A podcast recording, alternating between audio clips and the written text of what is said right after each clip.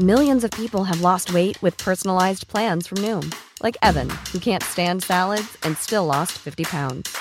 Salads, generally, for most people, are the easy button, right? For me, that wasn't an option. I never really was a salad guy. That's just not who I am. But Noom worked for me. Get your personalized plan today at Noom.com. Real Noom user compensated to provide their story. In four weeks, the typical Noom user can expect to lose one to two pounds per week. Individual results may vary. Since 2013, Bombas has donated over 100 million socks, underwear, and t shirts to those facing homelessness. If we counted those on air, this ad would last over 1,157 days. But if we counted the time it takes to make a donation possible, it would take just a few clicks. Because every time you make a purchase, Bombas donates an item to someone who needs it. Go to bombas.com slash ACAST and use code ACAST for 20% off your first purchase. That's bombas.com slash ACAST, code ACAST. Thank you. Bonjour, je suis Charlie, and welcome to the Media Podcast. On today's show, 5 million copies printed and counting. Charlie Hebdo's grief stricken staff produce an issue their colleagues would be proud of. We talk about the media coverage of this complicated story. Plus, TV leadership debates will they happen? Tony Hall rallies staff at the BBC. UTV wants to sell its local stations. And as radio networks refresh their imaging, we talk to composer Dan Mumford about rebranding Radio 1's Newsbeat. This is the Media Podcast, sponsored by Audioboom.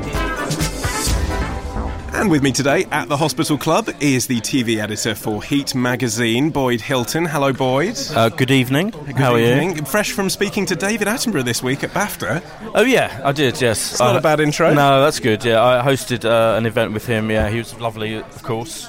Was it a commemorative event about It was the launch. uh, It was effectively a screening of his new Flying Creatures program. That's not the official title for Sky on Sky One, and it was a screening of one of those episodes. And I interviewed him afterwards in front of esteemed BAFTA type people.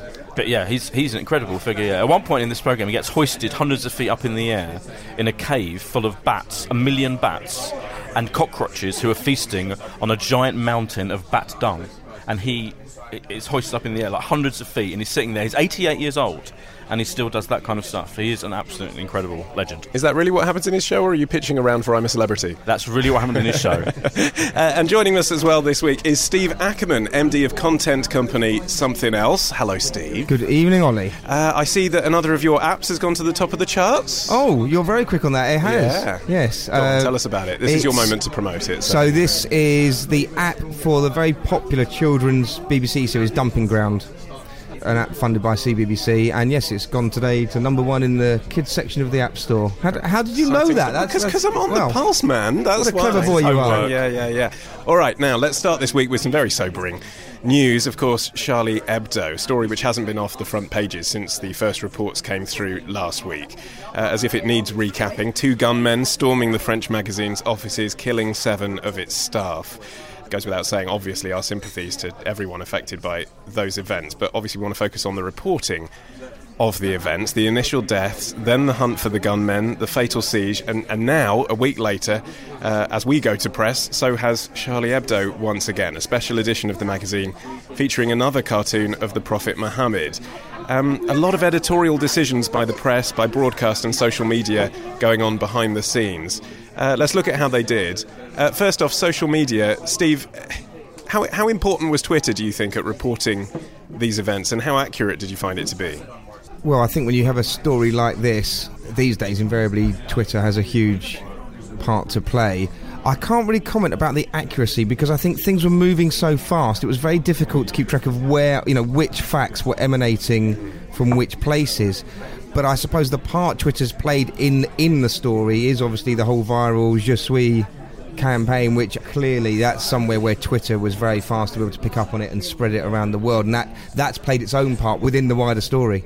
It seems to me there's a, a two strata thing going on with social media because there's the instant reaction, as you say, everything happening in real time, which you would think is sort of the purpose and the, the USP of things like Twitter.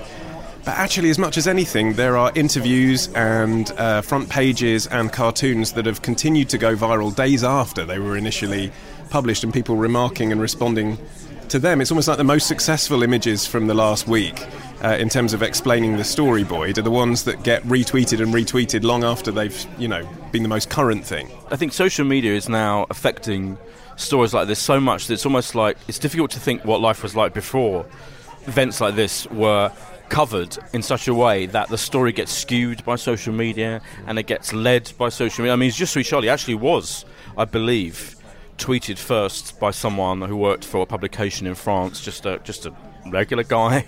I just happened to, t- come up with it, and it went massive within you know minutes of him coming up with that phrase. That was definitely went around the world by social media, and that's become something now. People are going, "Well, I'm not Charlie." Some people are annoyed by that.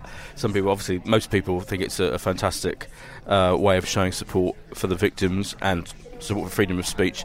The one thing, the one thing that fascinated me most actually was within hours of the whole horrible thing happening, people were talking about this publication, of which, of course, none of us had heard of. Let's Yeah, face it. exactly. Now- uh, and now everyone was an expert on it. Yes. I read a blog by someone that went pretty viral, talking about how it was racist, homophobic, sexist, and of course they got it completely wrong. They completely misunderstood the whole all of these cartoons um, because it's quite complicated version of satire that this publication specialises in.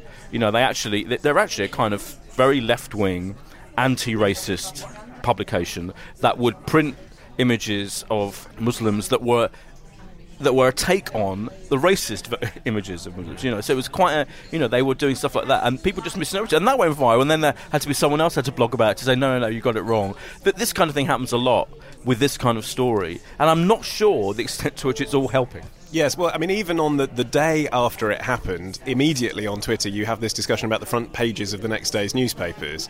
Uh, in the UK, no one at that point reprinted an image of the Prophet Muhammad in a cartoon form, but in Germany they did. And again, like you said, everyone was an instant expert. Everyone was saying, oh, well, this paper from Berlin is like their version of the Daily Mirror. No one had any idea, really. It becomes international. But the role I think you see social media playing, and I know it's a bit of a cliche, but it's definitely true in this environment.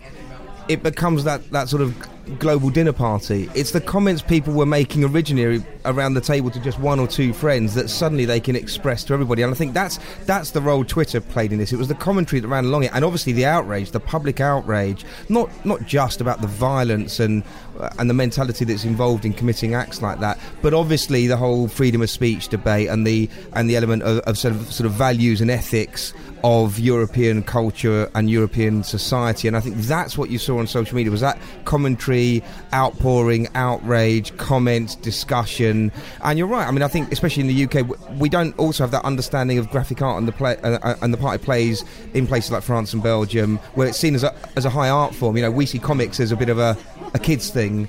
Uh, in places like France, it, it's it's a high art form, and, and, and as Boyd said, uh, you know, uh, you know, something that goes a lot deeper than I think the part it plays for us within our press and media. There's, there's not much, my problem is there's not much room for nuance sometimes in social media, mainly in Twitter. I mean, I love Twitter. Don't get me wrong, but there is an issue with uh, it being 140 characters. Well, I mean, obviously you can post a link to your blog, and there are lengthy, lengthy blogs about what happened, and but people do like Louise Mensch is a good example. Now, I you know I don't I, I don't love or hate her. I, you know I think she wrote perfectly good um, romantic novels in her previous life, but she does tend to go off on one about stuff. So right now, she classic example of social media response. She's going around on Twitter day after day now attacking publications that haven't printed for whatever reason this you know the cover of the of the new edition on didn't print the cartoons that portrayed Muhammad right? She's obsessing about it. In the similar way so she obsessed about anyone who dared criticize Margaret Thatcher when she died. Now what was she doing back then? She was kind of attacking any people who dared express their honest view about Margaret Thatcher.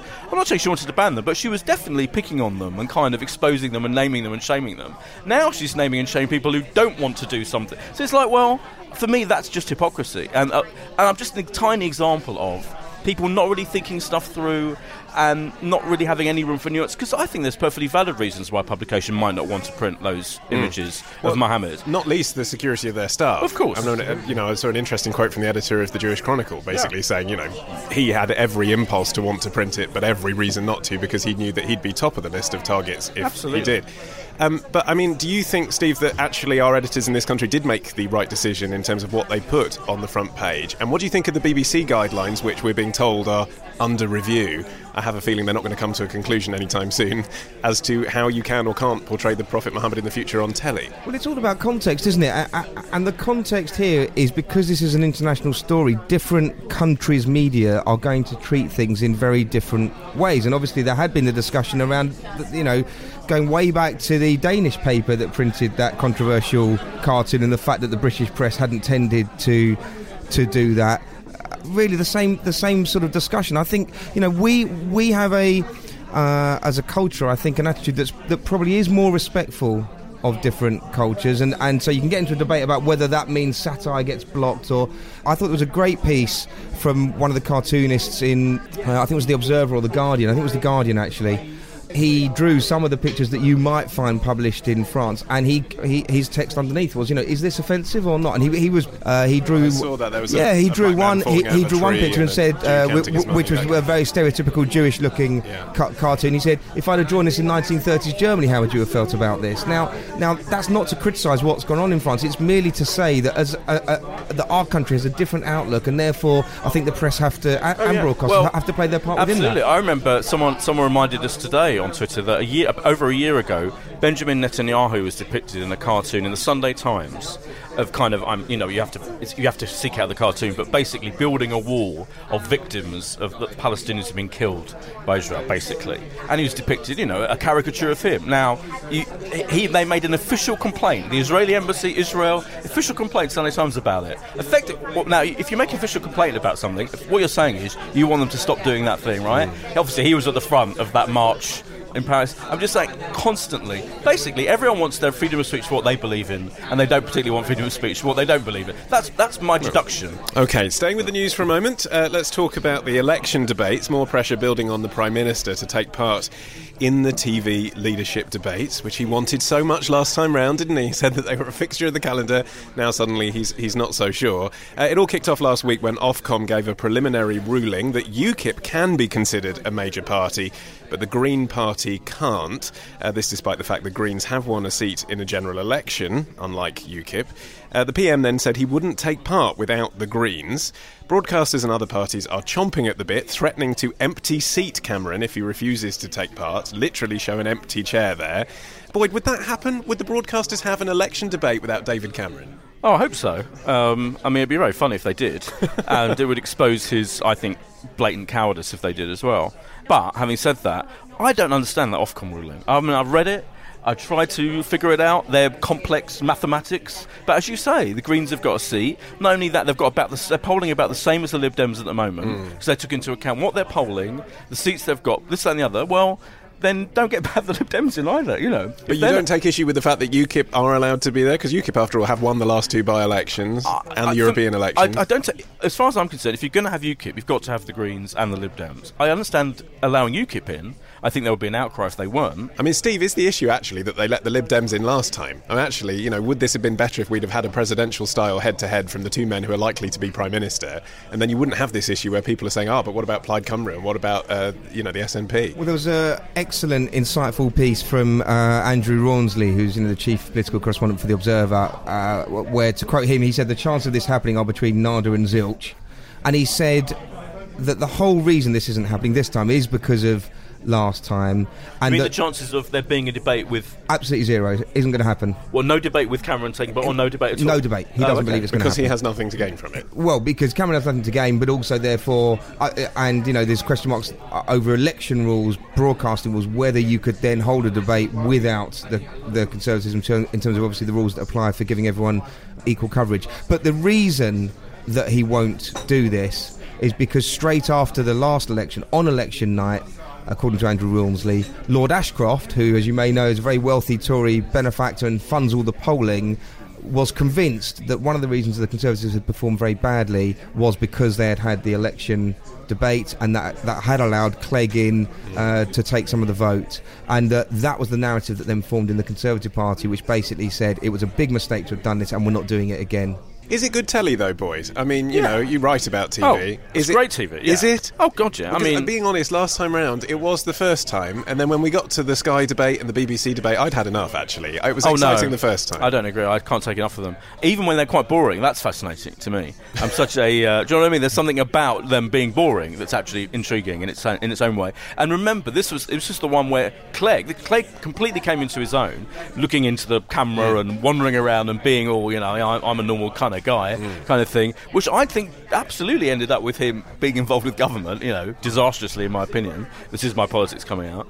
You know, I think that was. I'm, I'm remember. You know, I'm, I'm, I can remember now watching him and what he was like, and it, uh, that was a kind of game-changing, to use the horrible phrase, moment on that, on the particularly on that first debate. I don't remember much about the second two debates. You're right, but the presidential debates in America are. I mean, I can't wait for them. You know, I'm already excited about them now. I don't even know who's taking part. Um, just, it's it's drama. It's high. It's high drama. Any great event for me, you know, from the X Factor to um, a presidential debate is fascinating, int- intrinsically fascinating, even when it's Barack Obama being really boring. So there's an example. He was incredibly dull, wasn't he? Mm. Half asleep, famously, mm. in the first presidential debate last time around. And that was extraordinary to see. And I think it should be as much a part of modern democracy as social media and everything else. Well, when you think that it's only a few months ago we had the Scottish referendum and mm. the engagement there was Yeah. within that, and most importantly amongst young people. And I know that the vote Yeah. was low to 16 for that, but most importantly with- with young people, it seems incredible that in 2014 we're still struggling to get this sort of thing going. And as I said, also because I know the offer came in from I think the Guardian, the Telegraph, and maybe Yahoo or YouTube. I can't remember who was the third partner, but but to do a style of this online as well. The fact that in 2015 we're struggling still to get this going seems to me bizarre in an era when sometimes uh, voter turnout is not as high as we would wish and you know when we think about what we've just been debating in terms of France this again goes right to the to the heart of the values of what a modern European democracy should be about Okay, right. Just before we head to the break. January is the time of the year where radio stations often update their branding, and as you can hear, Radio 1 has just done that This is BBC Radio 1. to its Newsbeat imaging. The media podcast spoke to its composer, Dan Mumford, about how he made it and life as a sound designer. Newsbeat. Hi, I'm Dan Mumford. I'm a composer and sound designer. What I've just done for Radio 1 is the new Newsbeat theme package. Um, so I basically composed the music for it. This is the first time I've ever composed for Newsbeat. The way they do it, Radio 1 put out a pitch document online and anyone can have a stab at it. So at that point, you're just sort of stabbing in the dark, just having a go and saying, well, throwing it out there. I just assumed that I wasn't going to get it. It's unbelievably competitive. Now that everyone's got a laptop with GarageBand on it or whatever, they'll just try and get in there. There's loads of music libraries that are for YouTube only or online only, and they've got thousands upon thousands of composers who think they're going to make thousands of pounds, but it's just not going to happen. I mean, the money that way, it just it's nothing. It's pennies. But I think if you can kind of stick to your guns and go for big broadcasters and bigger contracts, then you'll be fine.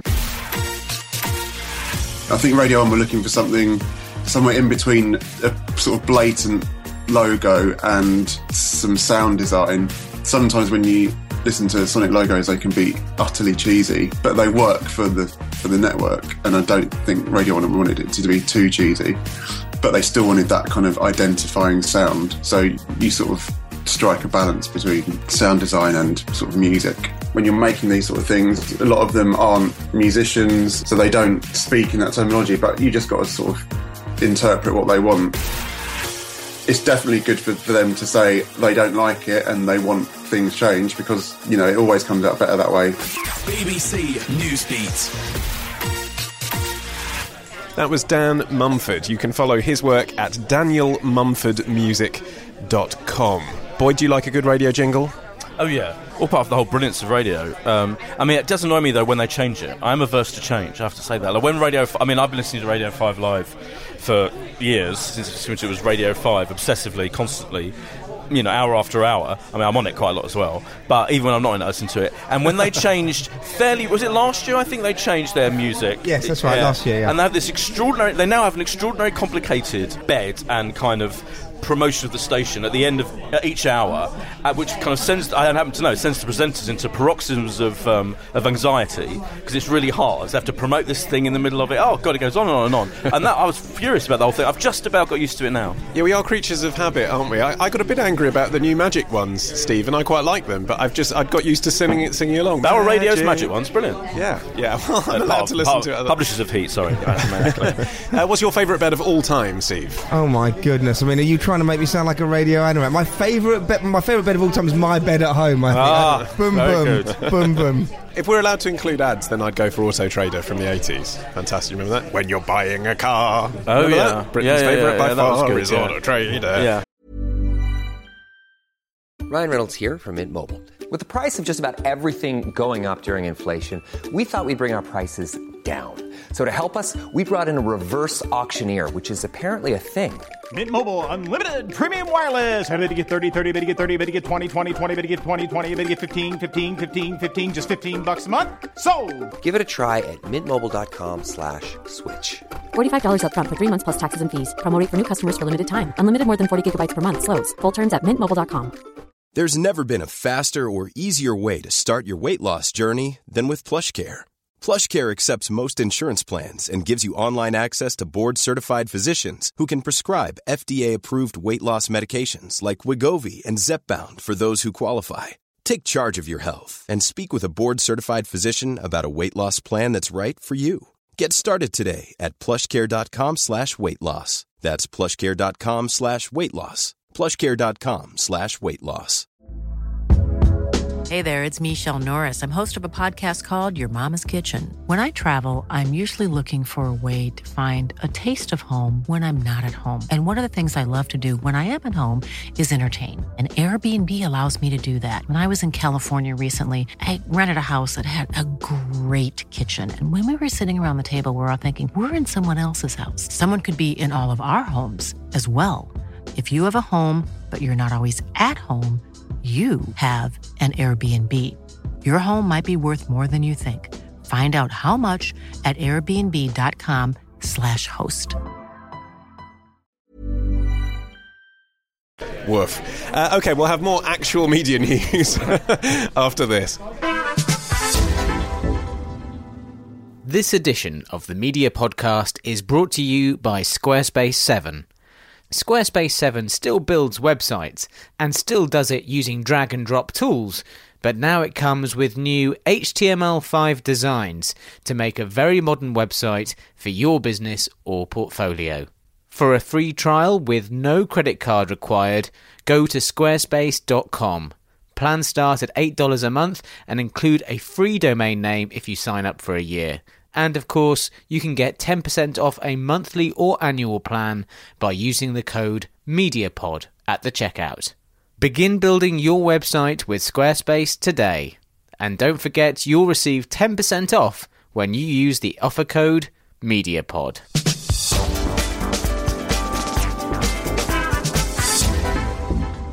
Boyd and Steve are still with me. Let's cover some other stories. Telly first, the BBC's Director General Tony Hall speaking to staff on Wednesday about the impact of the general election and charter renewal on the corporation. He outlined how everyone could become ambassadors for the Beeb by spending every penny of the licence fee as if it were your own, by speaking up for the BBC against those who would bring it down, and in the most persuasive possible way by continuing to do the best and most creative work of your lives. Which sounds very good, but Steve, the BBC have been a bit bland recently and actually clearly trying to play it safe, haven't they? I'm not sure that's right, actually, Olly. You know, I thought risk averse. Well, you know, ha- have they? I mean, this is a huge broadcaster who are churning out many, many hours all the time of phenomenal content. You might say that about a particular channel. I don't, I don't know whether you know. Maybe that sentiment comes from, from, from BBC One's current schedule, or. But I think when Well, you look across, Steve Hewlett's documentary about the Royals, for yeah, example. but I, I think when you look across the BBC, I, you know, I, I, I just don't buy comments like that. I just don't think that's true. I think when you look at some of the stuff they do across Radio 3 and Radio 4, some of the online things that they're doing, some of the things 1Xtra does, you know, tackling often some very difficult subjects that they're trying to deliver to young people, I'm not sure they are risk averse. However, I think some of the comments that DG's trying to address, I think, are quite right, and I think it's about it's it's wonderful, it's refreshing to hear a DG saying these things because there's no doubt about it. There hasn't always been an attitude that every penny. Uh, treat every penny as if it's your, if it's your own, and in some quarters there's probably still more that can be done. So that's crucial.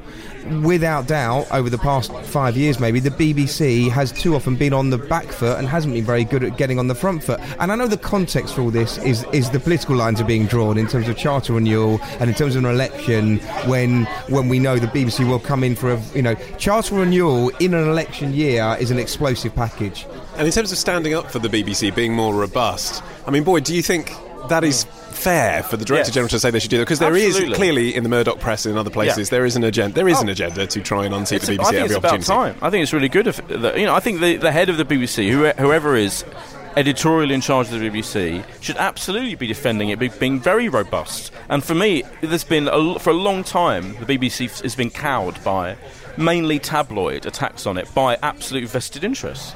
You know, the most blatantly vested interest, of course, are the Murdoch papers, who routinely slag off the BBC at any opportunity, doing stuff that they do all the time, by the way. And then the Daily Mail has a kind of weird, I don't know what their agenda, but just the editor of the Daily Mail is obsessed about how middle class and lefty the BBC is. You wouldn't see a story on Newsnight about how many cabs male staff get, would you? No, right, But- but- But, but think- it is a public service Yeah, broadcaster, so I mean, I- in a way, that scrutiny is fair, Of course, isn't it? well, scrutiny is absolutely fair, but going out there and, and obsessively trying to f- find ways of attacking the BBC on the most flimsy of bases is, is preposterous. Because, by and large, I think 95% of the time, certainly in terms of its content, it is brilliant. And if we keep giving the BBC less money, effectively cutting back, then the decisions like the one they're making at the moment to get rid of BBC Three, which I think is a disgraceful, stupid decision, will be made. Well, arguably, one of the ways they waste money is buying formats like The Voice and putting them on Saturday Night Telly. Yep.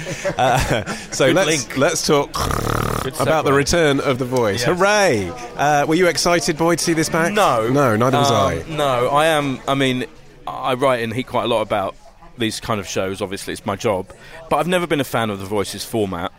People weirdly like I get people on Twitter saying to me, "Oh, you're always like you love the X Factor and you love Britain's Got Talent and you hate the BBC." I'm like, no, I just don't really like. exciting. Yeah, and I just don't really like the Voice. I love all kinds of things on BBC. I just don't. I don't think the Voice format works. I think the spinning chairs is the only interesting thing about it.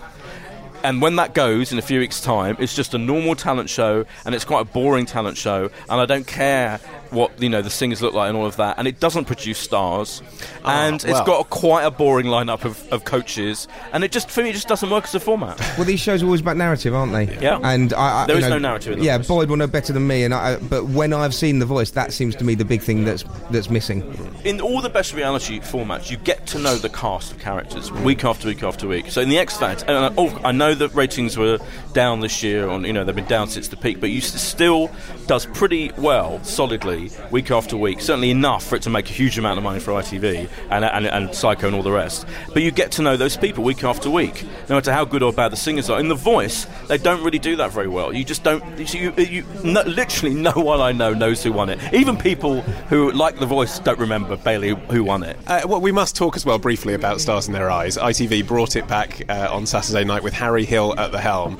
I love it uh, because I think it's a celebration of ridiculous Saturday night television. A lot of people twi- on Twitter felt differently, Boyd. So I was out on Saturday night, and I hadn't seen it because ITV didn't. Interesting, ITV didn't put it up. Just to explain, most pretty much most shows are on TV unless they're live, obviously. In Saturday night is pre-recorded. They show to critics. We get to see them on their on their various systems. You know, usually on, a, on an annoying internet website, which which um, pixelates in front of your eyes. But they didn't let us see Stars in Their Eyes for whatever reason. They must have been a bit worried about it. It is Maverick. I mean, it is one of the weirdest, most uncompromising pieces of comedy, let's face it, on ITV ever. And it completely makes fun of the format. Absolutely, it's a Harry Hill vehicle now. And I think, so the response, so I was outside, I got back home and everyone was slating it. Ian Hyland, furious about the whole thing, hated it. And I thought, and I so I watched it, Sky Plus it. I thought it was fantastic. I loved it, but I love Harry Hill, and I just thought it was amazing that he's got away with doing this very, very edgy uncompromising, comical, almost like a satire on the format. But I think that's brilliant. You know, Stars in Their Eyes of the format. It's not. I said on Twitter, it's not King Lear that he's you know educing. It's a fairly dodgy old shiny floor TV phone. He can do what the hell he wants with it, as far as I'm concerned. I interviewed him um, before it went out, but you know, kind of before Christmas, and he and he said, "Oh, I'm going to have fun with the format, and I'm going to really, you know, and I, I, I'm just going to have fun with it." And that, why else would he do it? You know, he doesn't need to do host a prime time shiny floor ITV show for any other reason than he wants to have fun. And good on him, and good on ITV for letting me do it. Now, it didn't do very well in up against the Voice. The Voice got like eight million or eight and a half million. Harry Hill's Stars in Their Eyes got about three and a half, I think. But I'd much rather watch Stars in Their Eyes than The Voice, I have to say. And, and, and Boyd, as a, as a as a TV expert, what's your expectations Thank of you. it? Do- Do you do you uh, would you see it as being a, a hit? Well, I think in this day and age, unfortunately, I think um, it's. I feel it's too edgy and too different for an ITV audience to be a big hit. Yeah, I mean, I think it'll probably stay stable at about three and a half, four million.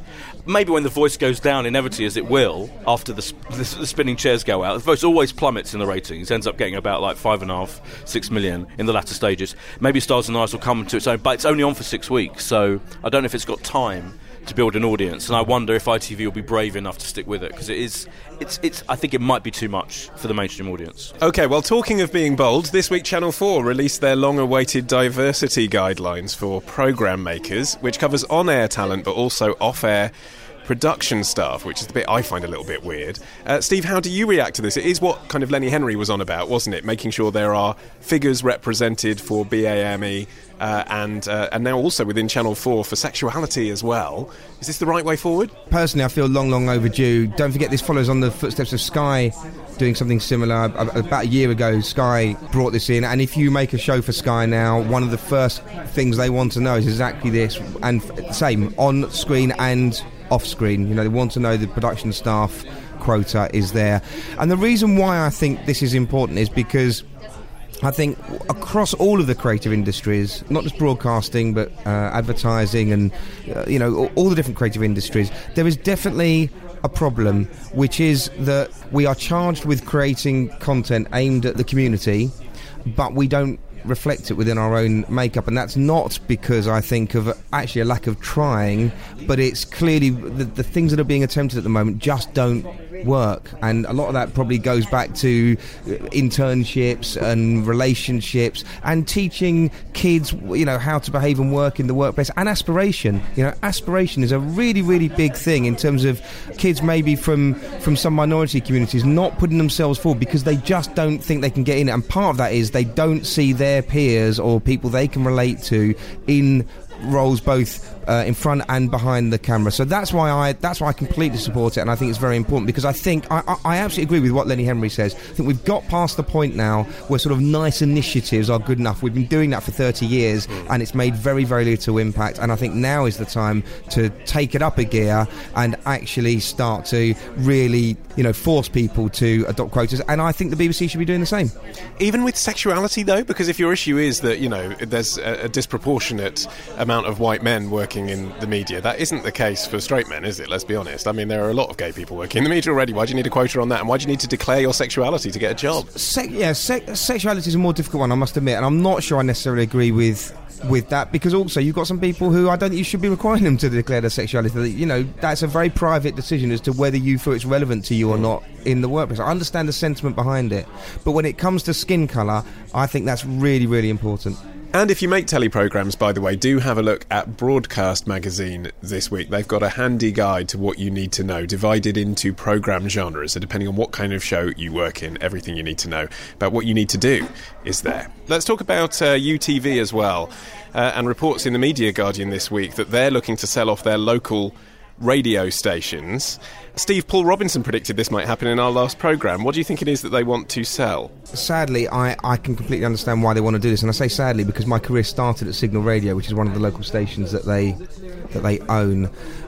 But I think it's very difficult in the modern media landscape to see what the place is for hyperlocal stations or hyperlocal brands.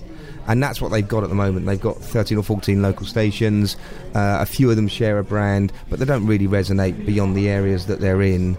And radio has moved on, and there may be some things I, I, that I'm not sure I agree with in terms of uh, Global Radio's approach, but one of the things I think they've been absolutely right on is taking brands that can work across across the country, both from a listener perspective and also obviously from a from a sales perspective. So that's really, I think, what's probably driving this. And also, you've got to look at obviously at the success of Talk Sport, which contributes, which they own as well. which they own as well, and which contributes a lot of the money in terms of their radio revenues. This to me seems a, a sensible move to make. I think. And Boyd, do you think they might end up selling Talksport too? That's kind of the jewel in the crown, isn't it? Yeah, I read that they might do. I don't understand why they would because Talksport seems to be a, a big success, an ongoing success, and um, a good. I mean, I don't really like it. I don't. It's not my. I, I much prefer Five Live. Because I E- do, even when you're not on even it. when I'm not on it. Yeah. Mm. But um, I only listen to it's Five Live great, when you're on But it. it's good that there is a rival to Five Live and that there's a healthy competition there. I think. Um, I mean, I'm- I'm sure that someone would buy it. Maybe Bauer Radio, Bauer, who print my magazine and who run their own radio stations like Magic and Heat Radio, which are all going national now. You know, that's the thing. As, as Steve says, you know the, the trend is to get more and more national rather than the opposite, to go more and more local. So all of these, I think Bauer's plan, you know, is to make as much of their stuff completely national across the world as possible. It would be weird. I don't see why they would sell Talksport. So, in your prediction, Steve, whoever buys these stations, if they do go up for sale, would probably turn them into brands that already exist, another outlet for them. Well, no, because I noticed that, that, that the Media Guardian were predicting that some of the smaller local companies might come in to buy these stations, and you know some of those companies are turning a profit and doing fine, and will probably continue to do so for the near future. But I think when you're a, a major media organisation like UTV. I think you have a different strategy, and I'm not sure there's really a place for very small local brands that you can't really develop online or elsewhere within that. Okay, finally, there is just time for the media quiz. This week, yes, correct. This week, entitled Algorithms. Uh, in this unnecessarily convoluted game, I want you to be the Netflix of on demand services, suggesting the news story based on what I tell you I like. Oh. Okay, I'm already confused. Oh, my- yeah, my brain's already hurting, It's, it's but much we'll try. easier to play than Okay. explain, like golden balls. Okay, the winner spends a night in D.I. Hardy's Dorset chalet. Uh, the loser spends the night with Ken Morley. Ah. Here's question number one. I'm an on demand video service that likes Game of Thrones, but not supermarkets. What would you recommend for me as a news Oh, story yeah, I'd be interested Box. in? Boyd, yes. So um, Tesco is selling Blinkbox to someone. Talk Talk, is that right? Correct. Yeah. For five million pounds. Not Wow. very much, Doesn't really. much, does it? No. It's a. There are too many of these competing streaming services. I do think the public are very confused by them all. Everyone I speak to, whenever I try and say to someone, "Oh, you can watch it on Blinkbox or Now TV or wherever the hell," it's a bit confusing. I think there needs to be some kind of consolidation of them. But presumably that'll be a rebrand. You know, the Blinkbox name will die, and Yes. that'll become part of Talk Talk's offering in the same way as BT. Right, You're yes. obviously going yeah, down. 'cause there's BT, Yeah. TV, yeah, well, yeah. Right, question number two. Here's what I like.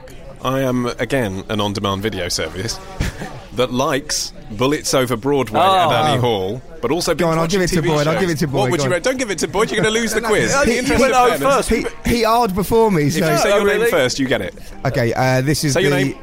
So, uh, uh, Say your name. My name is Steve. There we All go. I didn't say my Steve. name. I I didn't say my my name is. Boyd. No, no, no. My, Yeah. my name is Steve. This is a farce. Why this did we is stick with this uh, quiz? this is definitely Woody Allen making a TV series. He is. As sometime I think in the next twelve or eighteen months, Years. thirty minute episodes, and no one knows what it is yet. But Yeah. But no one ever knows what Woody Allen's films no, are going to be. Good point. Yeah. His quote was brilliant though on this story, saying, um, "I haven't got any ideas. Yeah. I don't know what I'm doing, and they're going to regret it." I don't thought know was- why they've offered this to me. This Yeah. is a terrible Yeah. idea. sounds Yeah. like the story of my career, actually. Yeah. As a Woody Allen fan, I'm thrilled. It's a big name, though, isn't it? I mean, it's Oh, not it's- a big name for network television, but it's a huge name for the kind of people that subscribe to upmarket over the top services, like Kevin Spacey was. It would be. I, I think it would be a huge name for network TV. What if, if, if the BBC got Woody Allen to do a thing? That, that would be still Yeah, be huge. I guess. think. I think it would. Um, I'm not saying it would get that many viewers. I'm just saying it would be a huge story. And I Yeah. think this is an amazing story and a brilliant coup by um, Amazon. Yeah. But it's interesting, they look at algorithms. They say the kind of person who we want to attract is the kind of person who Yeah. searches for Woody Allen films on our channel. Well, that was that was obviously what lay behind uh, Kevin Spacey and House of Cards. They've proven it works, and it's it's. I suppose you've got to say it's the right approach. You've got that data. You've got to use it. Okay, now because I've engineered the quiz this way, this is the tiebreak. Pay attention. Buzz in with your name, okay? Right. We're clear. You're Boyd, you're Yes, Steve. yes. Okay, right. I am an on demand video service that likes Doctor Who, Luther, and the Ah, original Boyd. House of. Oh! Uh, let me finish the question. and the original House of Cards, but I want them cheaper. What do you recommend, Boyd? Uh, it's Netflix, American Netflix. Yes. um, because uh, they are in dispute, I believe, with the BBC about the American viewers being able to see BBC shows, like all the ones you mentioned, Hmm. and they're on the verge of saying we're not going, we're going to stop showing them, getting rid of them from the library. But I think in the end they'll go come to some deal. It'll be fine. It's a negotiation, isn't It's it? It's a negotiation, yeah. Bit weird that it's public, though. I mean, why is everyone able to see what's going on behind the scenes between BBC and Many, Netflix? well, many negotiations are. I have to say, I, I've just been on holiday in the States, and I, I'd always thought it was just sort of British hype when uh, when there was talk about how Doctor Who's broken America, and uh, you know, I thought that's probably just us getting a bit overexcited about a show that really doesn't really have any impact in America. And lo and behold, I'm walking through Universal Studios on my daughter's birthday. Uh, you know, this is one of the major theme parks in Florida, and there's a, a Doctor Who shop selling, or a shop selling Doctor Who merchandise with the Doctor Who T-shirts, and three separate people on that trip, Americans, told me how much they love watching Doctor oh, it's Who. huge. Doctor Who gets got, it had its biggest rating series so far ever in America this year. Yeah, it's getting bigger and bigger. I had an argument the other night on the internet with someone about British drama, and they just wouldn't accept that. You know, British drama now is more popular than ever. And he was saying, "Oh no, 15 years ago it was all about British drama. Now it's about you know Israeli drama because of one or two series that have been adapted and this, that, and the other. British drama is still massive, and Doctor Who and Sherlock as well. Another massive. They were on the cover of magazines there. New York Times magazine. Yeah. They'll be on the cover of. They're huge. It's, it's fascinating. On that note, on that sound of agreement, uh, we end this week. And Boyd Hilton, you are the winner of the Oh, quiz. thanks. Uh, that's it then. My thanks to Boyd Hilton and to Steve Ackerman. Thank you, chaps. Don't forget, you can get the podcast as soon as it's ready by subscribing via our website, themediapodcast.com. We're also on Twitter at The Media Podcast, or you can like our page on Facebook.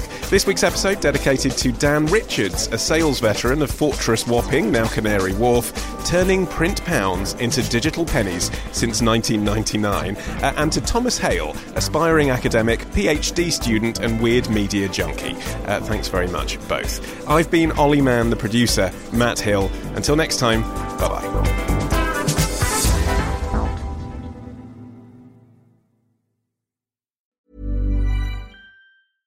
Small details are big surfaces. Tight corners or odd shapes. Flat, rounded, textured, or tall. Whatever your next project, there's a spray paint pattern that's just right. Because Rust-Oleum Custom Spray 5 in 1 gives you control with five different spray patterns. So you can tackle nooks, crannies, edges, and curves without worrying about drips, runs, uneven coverage, or anything else. Custom Spray 5 in 1. Only from Rust Hey, it's Paige DeSorbo from Giggly Squad. High quality fashion without the price tag. Say hello to Quince. I'm snagging high-end essentials like cozy cashmere sweaters, sleek leather jackets, fine jewelry, and so much more. With Quince being 50 to 80% less than similar brands. And they partner with factories that prioritize safe, ethical, and responsible manufacturing. I love that. Luxury quality within reach. Go to quince.com slash style to get free shipping and 365 day returns on your next order. Quince.com slash style.